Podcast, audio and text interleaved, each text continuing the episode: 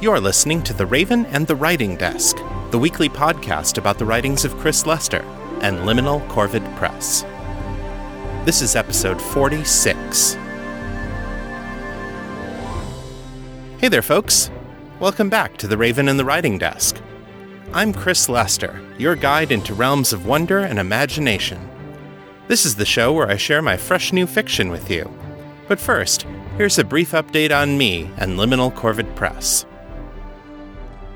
As you can hear from the greatly improved sound quality, the new recording studio is up and running. I've got my acoustic panels all mounted, and even though my new recording closet is more than twice the size of the old one, they seem to be working just fine. That's good news for two reasons. One, it means that production on Things Unseen will be moving forward without any interruptions. Two, it means that I can finally record the next bonus story for my Patreon patrons. For March and April, I'm bringing you a jumbo-length short story called Maternal Instinct. You may remember me talking about it last year in my weekly writing reports. If you want to hear it, all you need to do is go to patreon.com slash author Chris Lester and make a monthly pledge to support the show. Even just a few dollars can really add up, and you'll get a new bonus story every month, plus bonus artwork from Metamor City artist Randall Fulton. And if you're already a patron, keep an eye out for Maternal Instinct, coming soon. Back at the day job, this was my first week of specific hands-on training with my new team in the microbiology group. There's a lot of ground to cover, so I'm going to be pretty busy for a while just learning the routines. I had a bit of a setback this week because I hurt my back spending so much time leaning over the lab benches in new employee training. But I've got some meds and some new exercises from my physical therapist, and I'm already feeling much better. This whole experience taught me an important lesson. I have to start prioritizing exercise again. If I don't take care of this meat suit, it's not going to help me tell stories anymore, and I think we can all agree that's bad for everybody. Today I'm bringing you the first part of Chapter eleven in my Metamor City novel, Things Unseen. This story began in Episode twenty-four, so if you haven't caught up yet, make sure to go back and listen to all the previous chapters before hearing today's story. The following recap will contain spoilers. In Chapter ten, Kate and David learned that Hal Raines had committed suicide. He injected himself with a morphine overdose in order to keep from being burned alive by the magical symbiont that had possessed him. Hal was assisted by Kate's landlady, the succubus Isri Fallon. That drew the attention of the Lothanasi Order, but after questioning Miz Fallon and the other witnesses, Commander Janus Starson decided not to arrest the succubus, even though she was complicit in the death of a mortal. The magical symbionts from the Telvari Rift were a much more important matter. Janus met with Kate and explained the situation. If the symbionts are a new form of life that the Lightbringers haven't encountered before, then the Lothanasi Charter demands that they try to make peaceful contact with them. Unfortunately, the symbionts are apparently terrified, suspicious, trapped thousands of miles from home, and slowly starving to death, as their need for life-aspected mana consumes their hosts from the inside out. So far, Kate is the only one whom the symbionts have been willing to talk to. Janus wants Kate to try to earn their trust, to convince them to let the Lightbringers help them get home. Of the six people who went to the Inner Rift Zone, four now remain. Ezekiel Kapler, Hal's former lover and the mastermind of the trip, Julia Matthias, Zeke's current girlfriend, Mysteria Holloway, the infamous socialite and daughter of Intelligence Minister Count Xavier Holloway, and Sephira Hinlossos, Misty's lifelong companion and confidant. If they are to have any chance of returning to the Rift, they will need the disguise amulets that Kate is crafting for them, which will hide the ways that the Rift has warped and mutated their bodies. Kate hopes that favor will be enough to get them to trust her, but so far, only Misty has shown herself. Elsewhere in the city, the vampire prince Malcolm Ardvalos received an intriguing note from his chief of security, William Westerson. A mole in the Metamor City Police Department has revealed the deaths of Hal Raines and the shuttle pilot, Bernard Travers, both of whom had recently visited the Telvari Rift. Malcolm has been interested in the Rift for his own purposes, but now someone seems to have brought the Rift's power right to his doorstep. Eager to know more, Malcolm gives instructions for Westerson to hire a runner to obtain copies of Raines and Travers' autopsy records. If the power that destroyed the two men can somehow be harnessed, Malcolm wants to be the first to know about it.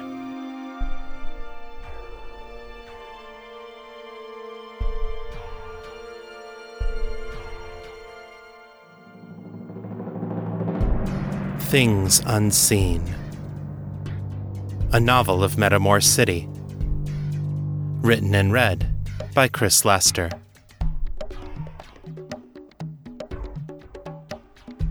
Chapter eleven. Monday, April ninth, two thousand, Christos Reckoning. Kate saw very little of Sunday. She spent most of it cooped up in her lab, performing the complex and difficult enchantment rituals necessary to create the disguise charm for Misty. Creating a glamour was nearly as easy as breathing for her, but binding that glamour to a bit of wood and metal without it collapsing was something else entirely. After botching the first try in her haste, she stopped, took half an hour to meditate and recenter herself, then started again, being careful to follow the directions in her spellbook. This time the enchantment worked.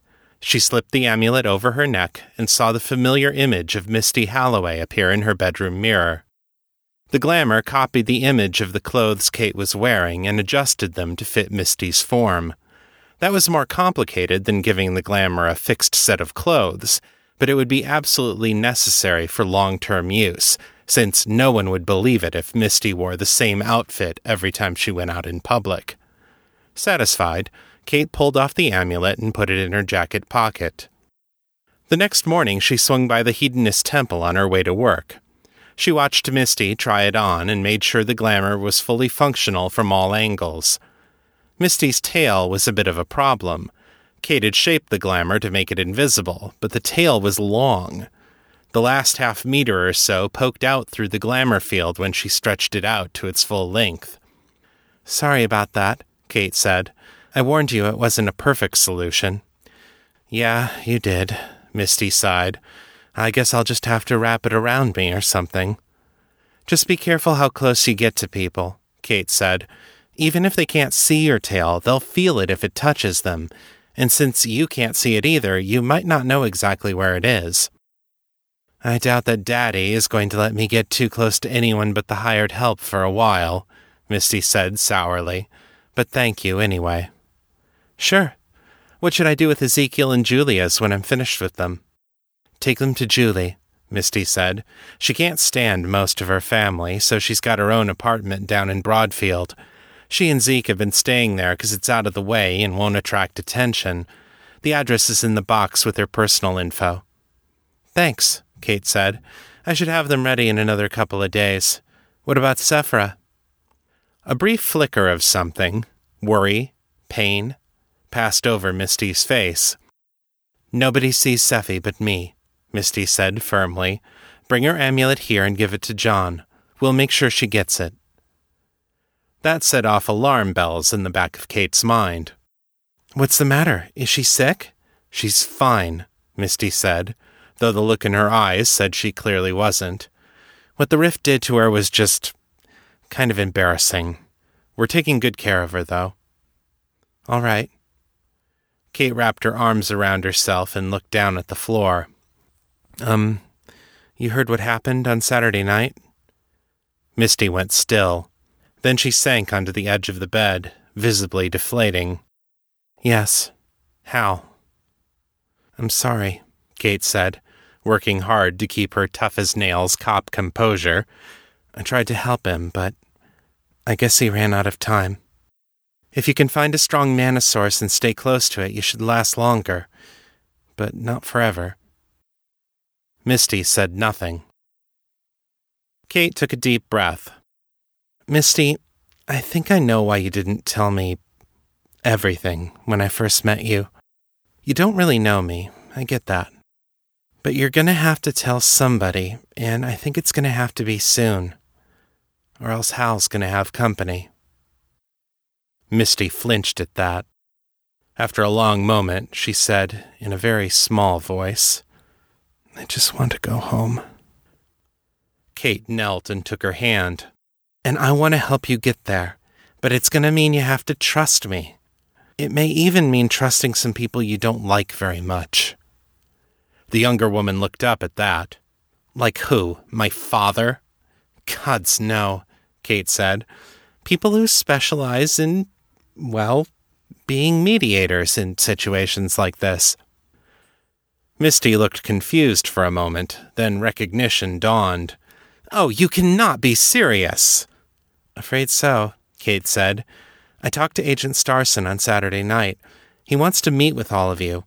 Once he's convinced you're on the level, he'll arrange for safe passage back to the rift. Misty snorted derisively. I'll bet. And why should we believe a word he says? Kate squeezed her hand and looked her straight in the eyes. Because he's an honorable man. Maybe not a good man. Definitely not a nice man. But he is honorable. She gave her a wry half-smile. Which is sometimes the best you can do. Misty bit her lip, or at least that was what it looked like with the glamour. Kate could only imagine what she was doing with that mouthful of fangs. How do I know I can trust him? Or you? Kate rose to her feet. You don't. You never do with people. Some things you have to take on faith. She turned and headed for the door, then paused and looked back. I don't know how much you know about humans. I'm just guessing here, but we probably seem like a bunch of violent, paranoid, backstabbing monkeys. Because we are. But the thing is, sooner or later, we all find ways to trust each other, even though we might get burned doing it. Misty's lip curled into a sneer. Because deep down inside, humans are all noble creatures that want to rise above their natures, right? Oh, hell no, Kate said. It's just better than facing the darkness alone. Then she turned and walked out, leaving the dumbstruck Misty behind her. Evan Selindi leaned in close to the mirror in the men's bathroom, fiddling with his collar and brushing a lock of long golden hair back into place.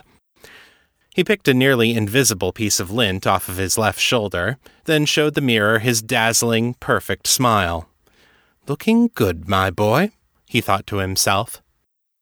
The primping was probably overkill for the current assignment, but he always made it a point to look his best, even if he was just sweet-talking some documents out of a bored and underpaid civil servant. Only the gods knew why the Syndicate wanted autopsy records, but if there was a demand for something, Evan was more than willing to arrange for the supply. Provided it could be done elegantly, of course. There were other contractors better suited to the brute force approach. Evan was a finesse man, a face, a social engineer, and he was very good at his job.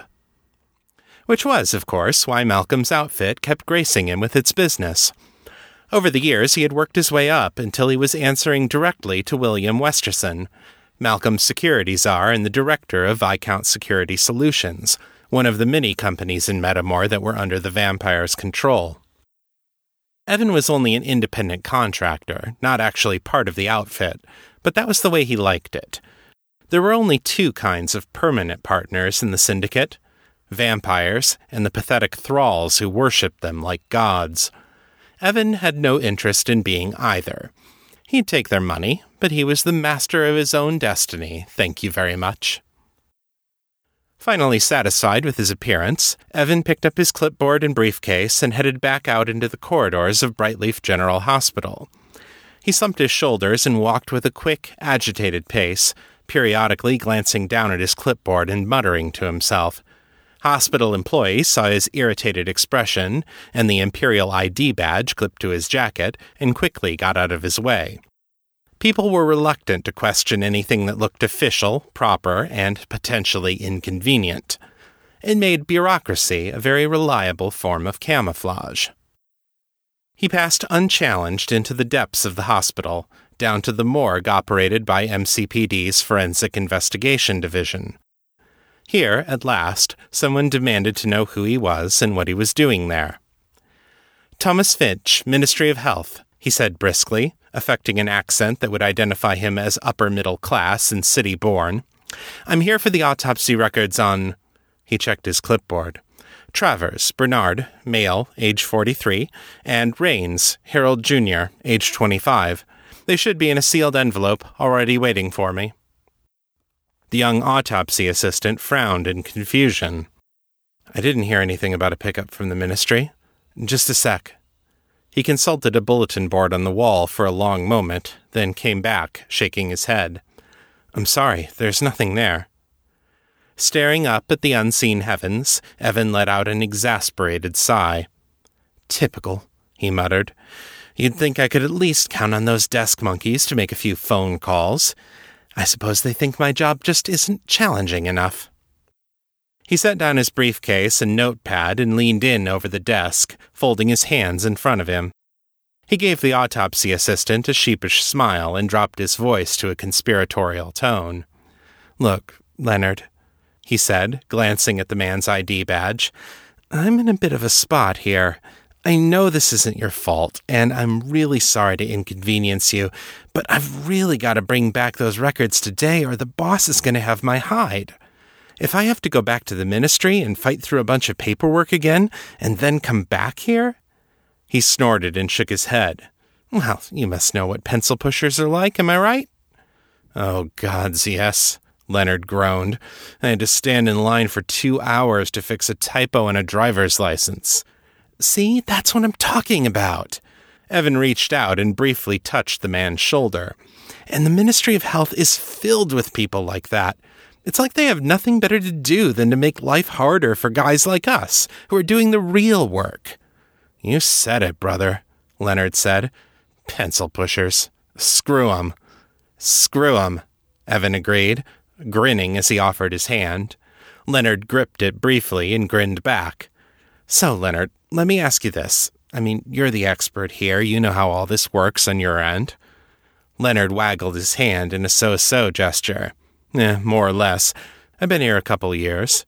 Right, and I just walked in the door, Evan said. So let me ask you, is there any way to get the records faster so I don't spend the day getting it up the ass from Captain Bureaucrat? The assistant smirked at that, but he shook his head. Sorry, man. The only person who can authorize releasing info in a stiff is the head medical examiner. No way I'm bucking regs against her.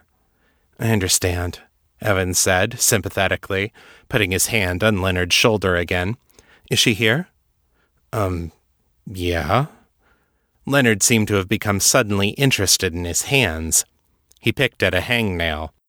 But she's, um, indisposed right now. Indisposed? How? Well, um, he glanced at the clock on the wall. She's sleeping. Evan raised his eyebrows. At eight o'clock in the morning? Night shift, sir. She stayed late working, and then dawn came, and the young man trailed off. Ah, I see, Evan nodded sagely. She needed some shut-eye before she felt safe to drive. I've been there. Poor thing's probably slumped over her desk getting a crick in her neck. Evan smiled and shrugged. Of course, you could wake her up, let her go home to her own bed, and I'd just grab her for a minute on the way out. Everybody wins. He said it casually, but Leonard didn't seem to take it that way. The assistant cleared his throat.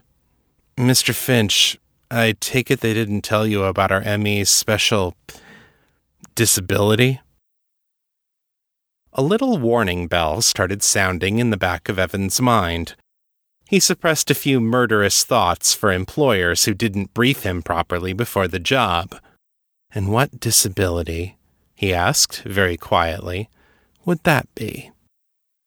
A rich, sensual contralto came from behind him. I prefer to think of it as being metabolically challenged. Leonard straightened visibly. His face turned white. Doctor Drowling, I'm sorry, I hope we didn't wake you. Drowling? Evan almost whipped around, but checked himself at the last moment. No sudden movements. Don't show fear. You can handle this. Steadying himself, he turned around in one smooth, deliberate motion and cast his eyes on the vampire lounging in the doorway.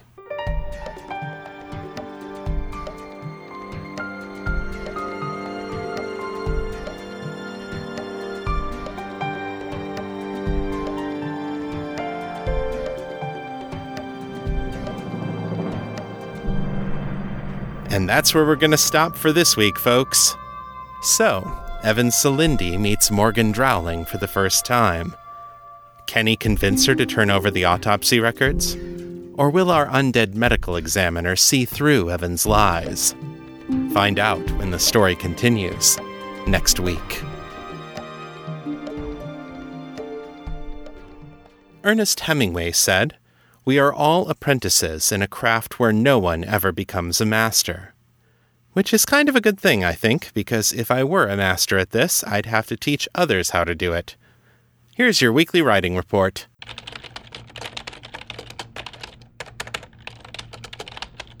This week saw the end of March twenty sixteen, and from a writing perspective, I am glad to see it go. It was a terrible month for me where writing was concerned. I only managed four thousand four hundred sixty-eight words in the entire month, spread over just seven days, for an average output of six hundred thirty-eight words per day. Needless to say, that's the worst monthly total I've had since I started this podcast. I could make excuses here, if I wanted to. I moved halfway across the country, started a new job, rebuilt my studio, I got sick, and then I got hurt. I went to visit family for Easter weekend, and this weekend I went to a wedding for my friends who helped to get me this awesome new job. There are a lot of things I could blame for my low word count. But you know what? I've had busy months before, and I still did a lot better than this. So no more excuses. April's a new month, and it's time to get serious about my craft again. Next week, I'm going to have better news to report here. If you'd like to share your thoughts about this show, send your feedback in text or audio to metamorcityfeedback at gmail dot com. To leave a voicemail, dial area code six four one, seven one five, three nine zero zero, then enter extension two five five zero eight two, followed by the pound sign. I had to restart the voicemail line this week because people weren't using it, so seriously, call in. I'd love to hear from you. You can find me on Facebook at facebook.com slash author Chris Lester, and on Twitter as Etherius, E T H E R I U S. To converse with your fellow fans, join the Fans of Metamor City Facebook group. The link will be in the show notes. And to support the show and get cool bonus content, make a pledge at patreon.com slash author Chris Lester. That's all for this week. Come back next time for more fresh new fiction. Until then, keep it on the bright side. This is Chris Lester, signing out. The contents of this podcast are copyright two thousand thirteen and two thousand sixteen by Chris Lester and Liminal Corvid Press. The show is released under a Creative Commons, Attribution, Non-Commercial, No Derivatives license. So don't change it, don't sell it, but feel free to share it all you like. For more information about this license, please visit creative commons dot org.